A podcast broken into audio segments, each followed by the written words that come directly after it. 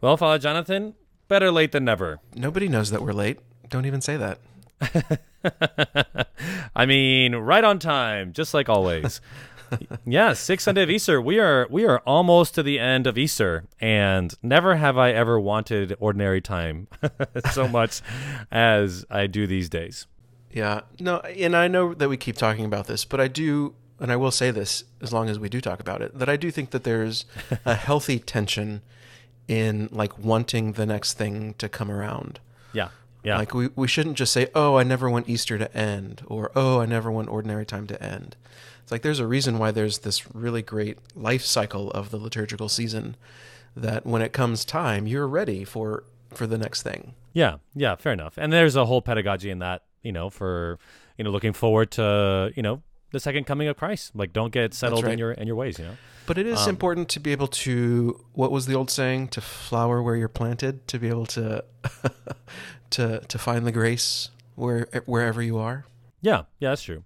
I just gotta say, so like, I don't want to come off a, like a little bit of a curmudgeon, but the the readings are all so very similar every week during this Easter season. It's just, and, I, Yeah. and I mentioned this a few weeks back. Like the first two Sundays of Easter were resurrection appearances, and I just don't know why we stopped doing that. I don't know why, even in the daily masses, we have moved to just reflecting at the end of Jesus' earthly ministry before his crucifixion in John's gospel. So like we have all of these I think the Last Supper discourses that are happening in the high priestly prayer and all that. So like we're doing you know, we had this past Sunday, we had the greatest commandment, and then all, all throughout the daily masses too. Um, it's all the same, and it's very much overlapping. I think the daily mass readings are the same as the Sunday mass readings uh, for John's gospel, and I just have a hard time like preaching it. It's almost like, okay, I guess just sit there and read it and try to sift out what he's saying with all these like clauses of like the Father, me, you, remain, love, all that.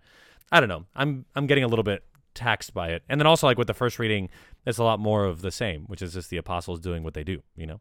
Um, but that being said, that being said, I did find one thing to latch onto for this upcoming Sunday's uh, first reading that I thought might be worth worth Mhm. talking about and worth preaching about actually. Um, and it it was it was what the first reading says in the first line, uh, and I underlined the word some. So some were instructing the brothers that unless you do this, you won't be saved. And I got to tell you, that just put me right in the headspace of all of the like pseudo like pious theology or liturgical best practices that I hear around the parish of like, you know, if you don't do it this way, you're not doing it right. Or if you receive communion that way, that's wrong or something. And it's like Mhm. I immediately thought of that when I read this because it's a really good opportunity to preach about and I know it's kind of an ugly word for people, but like authority, like who has the authority to define these things, um, and to actually speak with authority on these things.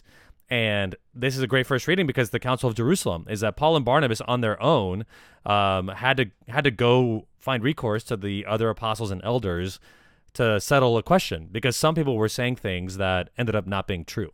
You know. Yeah, no, I think that's a really good way to put it. And in fact, that's kind of what I was teasing out of this first reading myself that I think we can get too caught up and this may be what you're what you're struggling with. I think we can get too caught up with who's doing what and what are they doing and why do I care about what they're doing? Instead, I'm really fascinated by this really by I mean the Acts of the Apostles as a whole is this really great um experience dialogue it's a great uh, uh, encounter of the early church just doing stuff and like figuring it out and practicing discernment on a on a real practical level like what are we doing now and how do we come to some sort of agreement not just with ourselves but with this gospel that we at least claim to profess and so i think there's and to your point like sometimes we get it right and sometimes we don't Right. um, and so I think it's important to keep that in mind. Like we're we're not like they didn't have it down as as cleanly and as concisely as we want to as we want to put on them. The, the early church, I mean. Yeah. Yeah. Um, like there's a lot of things that like you were saying that they got wrong. So how do we navigate that? How do we do that? And I think this language of discernment is something that's really important to keep in mind. sure. Sure. Um, that even Yeah. as a church, sometimes we can discern not the right thing to do. yeah, but it's also like discernment has to give way to you know sort of like the church's authority. So I think that yeah, there's yeah, yeah. um, and I think that's a that's a beautiful aspect. And like you and I always talk about this with discernment in the spiritual life is that you know Ignatius Loyola at least he gives us the rules for discernment, but he also gives us rules for thinking with the church because sometimes we can discern spiritually and get it wrong uh, because we are deceived or we're not being accompanied by someone who has authority. And I got to tell you, there's been a few people that I had conversations with where I listened to them talking about why they prefer certain church practices or they have certain beliefs about the Holy Father or about the liturgy or something. And I find myself asking, like, where'd you get this from? And they say, well, I heard it in my prayer. and I think to myself, well, that's that's good that you're listening in your prayer. Uh, the question is, who are you listening to, and does it really coincide with the authority of the apostles and elders? And like their authority is also, um, it's not just also nice, but it's essential. You know that without Paul and Barnabas going to talk to Peter and James, then we would be left with a faction, a faction that doesn't, you know, conduce to the unity of the church, which is precisely what was th- being threatened all the time in the book of Acts. Mm-hmm. Um, and so it's a good reflection for us because I think you and I are often, you know, faced with people who are asking us all these questions that are threatening church unity. You know, just scour the blogs and scour Reddit and scour YouTube, and you see all these Catholics saying all the all the things that are conducive to division. You know, from Yeah. each, from other Catholics and not just from the world. Yeah, and you know, to I think to kind of bring it into more Ignatian terms, you know, he Ignatius often talks about how you can know it's the good spirit versus the evil spirit, and one of those ways is is there joy there, and that's what I loved. I love that this uh, at the very end of John's Gospel for for the Sunday it says, "If you loved me, you would rejoice that I'm going to the Father, for the yeah, Father is yeah. greater than I." That's right. And so That's this good. word rejoice coming coming up, it's like, okay, that's a way that we can tell, you know, what are we doing? Who are we looking to? Who's going to be right? Blah blah blah blah blah. How are we approaching Jesus and God the Father? Yeah, and are we that's good. rejoicing in what is in what is going on? And if we're not, then that's probably a sign that something is up.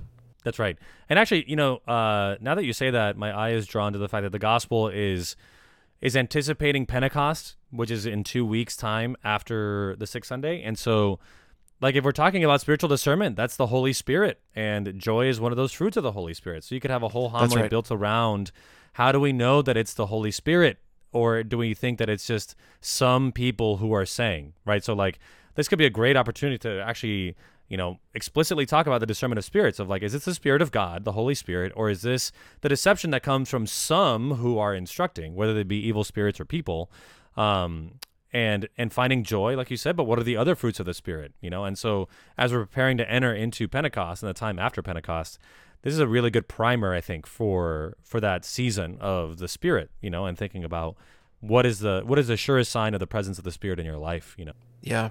Yeah, no, I like that a lot. And something else that just struck me was, you know, before we started recording, we were talking about how it seems sometimes that like John is kind of weird in the revelation. like he's just seeing some weird stuff. Yeah. Uh, he is, but also, you know, inspired. But like this question of, well, I heard it in my prayer. Like, how am I? Not to say that I'm going to have the a revelation to the to the level of Saint John, but like, there's something interesting that happens in in our second reading. Uh, he's got this really fantastic kind of otherworldly vision of this great city. But then he says, I saw no temple in the city, for its temple is the Lord God the Almighty and the Lamb. And I wonder if that's something that we need to keep reminding ourselves because how often do we have these, you know, personal revelations, let's say, and then create our own golden calf or our, our own Ooh, yeah. temple, our own thing that we set up as the point of like we has to be this in order for worship to happen. Yeah. And John is saying exactly the opposite because because the Lord is the very foundations of everything that we are and like you can't set up this one thing to be to be I don't know. It's just uh, something No, that I've been musing on for the, for a minute. Yeah, no, it's good, and I think if you read the rest of that uh, that passage, I think there's a really good indication there too of of how to discern well. So like, so the city had no need of sun or moon because the glory of God was the light and the lamp was the lamb. And so, how do we discern between light and false light or deceptive light? Well, if it's the light that comes from God and His glory, you know it's coming from the lamb. And so like anyway so the language around the lamb being the light and the glory of god it's like we're looking for how he is illuminating us and we're not being deceived. And so um, is this actually helping us come closer to god or am i being deceived by either evil spirits or false teaching? Um, and it's all throughout the new testament that the disciples were always concerned with like paul says is like and same i think james does too or john don't be don't be estranged by false teaching but stand firmly in the light and the light is the glory of god. And there's a good there's a good um, I guess criterion there for how to discern well. Is like is this conducive to God's glory truthfully? And God's glory is also manifest not just in severe rev- reverence towards uh, the liturgy or or to the Eucharist of course it is but also in the unity of the body of Christ like the glory of God is very much betrayed when the body is at war with itself and so there's something to be said there too you know when we find ourselves dividing from each other and it's like, okay, hold on. But the vision of the heavenly Jerusalem is one of the 12 apostles are with the Lamb. They're all together. And that union is precisely what the Council of Jerusalem, I think, might be pointing to, you know, at the first reading, um, as a clear sign of the Spirit that is the Spirit of the one body. Yeah. And, you know, uh, something beautiful that comes up time and again in the Gospels as at large, but specifically here, you know, speaking of the Council of Jerusalem, are you prepared to be wrong? Hmm. And what do you do when you are proven wrong? Peter was wrong a number of times, in fact. Yeah. And yet is and yet is still regarded as, you know, the first pope, this great rock on on whom our church is built. Yeah. Yeah. Like there's some there's some there's something worth praying over right there. No, that's good. Um, that's really good. But Yeah. like, and I think also similar similar to that, this idea of the light I really love um, because there's a a grandeur to God's light. There's an uh, there's a an immin not imminence um, immensity an immensity to it. Like it's it's it is. And I find that the evil spirit's light is a spotlight that only wants you to look at one thing and ignore Mm. everything else. Yeah, yeah, that's good. That's really good. You know, um, one of the things that Bishop Barron in his uh, in his podcast for his sermons uh, will say about uh, every time that they introduce it is they they make the distinction between light and warmth, um, and that he sheds light and warmth on the gospel, or like the, that God's God's uh, word sheds light and warmth on us, or something like that. I just think it's an important distinction too that like the evil spirit casts maybe some light, but is there ever warmth in that light, or is it a mhm. cold light? Um, uh, whereas the light that comes from the Holy Spirit at Pentecost is fire, and it's it's not a cold flame; it's a fire that actually warms as well. You know, um, there's a lot of wonderful imagery there that you could do for discernment. I think discernment too often gets um, maybe crystallize into a sort of a, a rational process, but also like thinking about light and does the evil spirit just want me to focus, like you were saying, on a spotlight, looking at one thing, or is is this is this discernment actually opening me up to a wider vista of God's revelation? You know, um, like including the Gentiles, for example, in the first reading, or is it no? Actually, we need to keep this truncated down just to the Jews again. Um, you know, setting that spotlight just on the people of Israel, whereas you know that spotlight is very much widened in that Council of Jerusalem. Is that no? We open the doors to the Gentiles, like we read last week. Yeah. And it is, I don't know that this is a, a tangent worth following, but it is interesting that I, I can't think of another place where, um, like racial divisions have been broken in such a way that neither Jew nor Gentile will be turned away. Hmm. Like, what does it mean to be a Christian? It doesn't mean to be Egyptian. It doesn't mean to be, you know, an Israelite. It means to be a follower of Jesus. Yeah. Like, wh- when does that happen? Right. I mean, right. it kind of happens these days with a lot of the globalism and modernism and stuff, but like 2,000 years ago, you're talking. right. We're right. saying that national boundaries don't mean anything, or Right, tribal right. boundaries, yeah. or I that mean, we're redefining yeah. what that means. Yeah, and it's a beautiful thing because, like, in the body of Christ for the early church, that actually this might be a lesson in of itself is that they could maintain something that we can't do. They can maintain distinction without collapsing everything into uniformity. Mhm. Um, and it's like we can maintain distinction that there are Egyptians, there are you know Antiochenes, and there are Melkites, and there are Greeks. Uh, but they all have one head and they're all members of one body. Like that diversity doesn't have to be collapsed down to a uniformity, which in our day and age, it's like, unless you look and sound and say the things correctly, then you are whatever, you're a bigot or something like that. And so, Yeah. there's a beautiful diversity in the gifts that come from the Spirit, and that's represented in the many people in, in the many nations. Like the the psalm for this week says, "Let all the nations praise you," not "Let them all be one nation." you know, mm-hmm. so, so, I think yeah. it's a really a really nice reminder that the salvation that comes from Christ doesn't flatten out our differences, but makes those differences completely secondary uh, yeah. to the unity that is essential. Well, and it also shows how how bad we are at that. Yeah.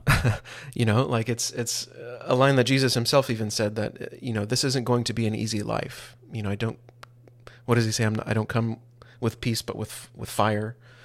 Um like it's going to be hard. And I think that's part of why he goes on like this and to say to trust in the in the advocate that will come.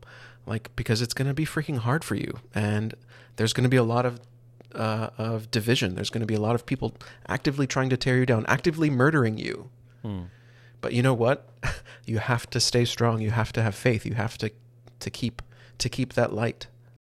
Mm-hmm. Mm-hmm. Yeah. Um, yeah. For sure. For sure. Um, good. Good. Good. Good.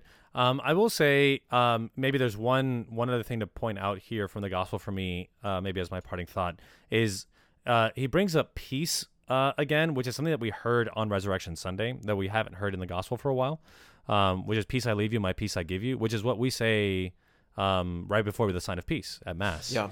Um, and so not as the world gives, do I give it to you. So going back to what you were just talking about, and you know, you were alluding to some of the struggles that we've had racially and nationally. How does the world give peace as opposed to the way that Christ gives mm. peace? It's kind of a question I'm not really sure the answer to. um, yeah, is, I mean that could be the that could be the homily. Yeah, is because because we are talking a lot. Of, I mean, I've been praying for the situation with Russia and Ukraine and NATO and all that at mass uh, for peace and resolution and all that.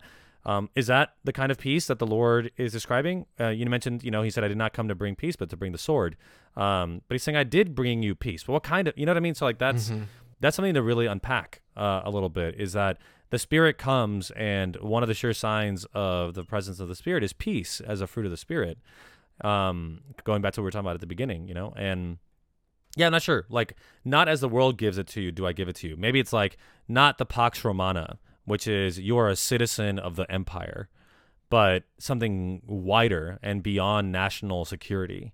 Um, kind of like you were saying, you know, that there are it goes beyond national borders, and so peace can't just be militaristic and it can't just be legal, um, but it's something spiritual, maybe. Yeah, you know, I'm reminded of that great uh, image of the man. What was it? World War One, where Christmas Eve, uh, they like there was a ceasefire and they celebrated mass together. Oh wow! Uh, the good and the bad guys. I don't remember exactly where it was in Germany somewhere. Uh, but like this idea that even in the middle of a literal world war, that we can have we can put down our guns, put down our weapons, and come together to worship the Lord. Mm. Like there's something there. There's something to that. Yeah, yeah, yeah, absolutely. Especially since like this might be. I, I think you're right. There could be a whole homily in this, just also because of the the the appropriateness given given the the conflicts in our world, uh, both racially and ideologically and politically, but also just given the fact that we're going to have Pentecost two weeks later and uh, mm-hmm. That's precisely the Pentecost homily of Peter. Is he's preaching to all these people from all over the world, and they're all receiving the Spirit, you know, through him, and it brings peace. And there's a there's a you know we'll talk about this when we get to Pentecost, but like that traditional interpretation is the inverse, the, the reversal of the Tower of Babel is that there's true peace when the Spirit descends, not when men construct mm-hmm. you know mm-hmm. ladders yep. to the sky. Yep, yep. Well, yeah, and it goes back to that line from. Um, from Revelation that there was no temple in the city. Like this isn't the thing for us to build and to worship in this way. Yeah. You know, when we're in this, you know, uh, in the New Jerusalem, like it's not about going to this one thing and, and only seeing this narrowly defined uh, light, but rather to see the grandeur of the entirety. Yeah. Yeah. No, that's good. I like or something that. like that. no, that's good. Very good.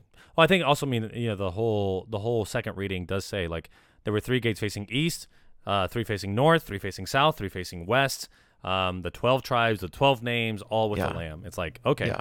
this, this, is, is not limited to 144,000 elect. Right. You know, like that's the encounter that, that St. Paul speaks about, that earthquake experience. Right, right. And it's open, it's open to all, you know, yep. as an, as an offer for sure.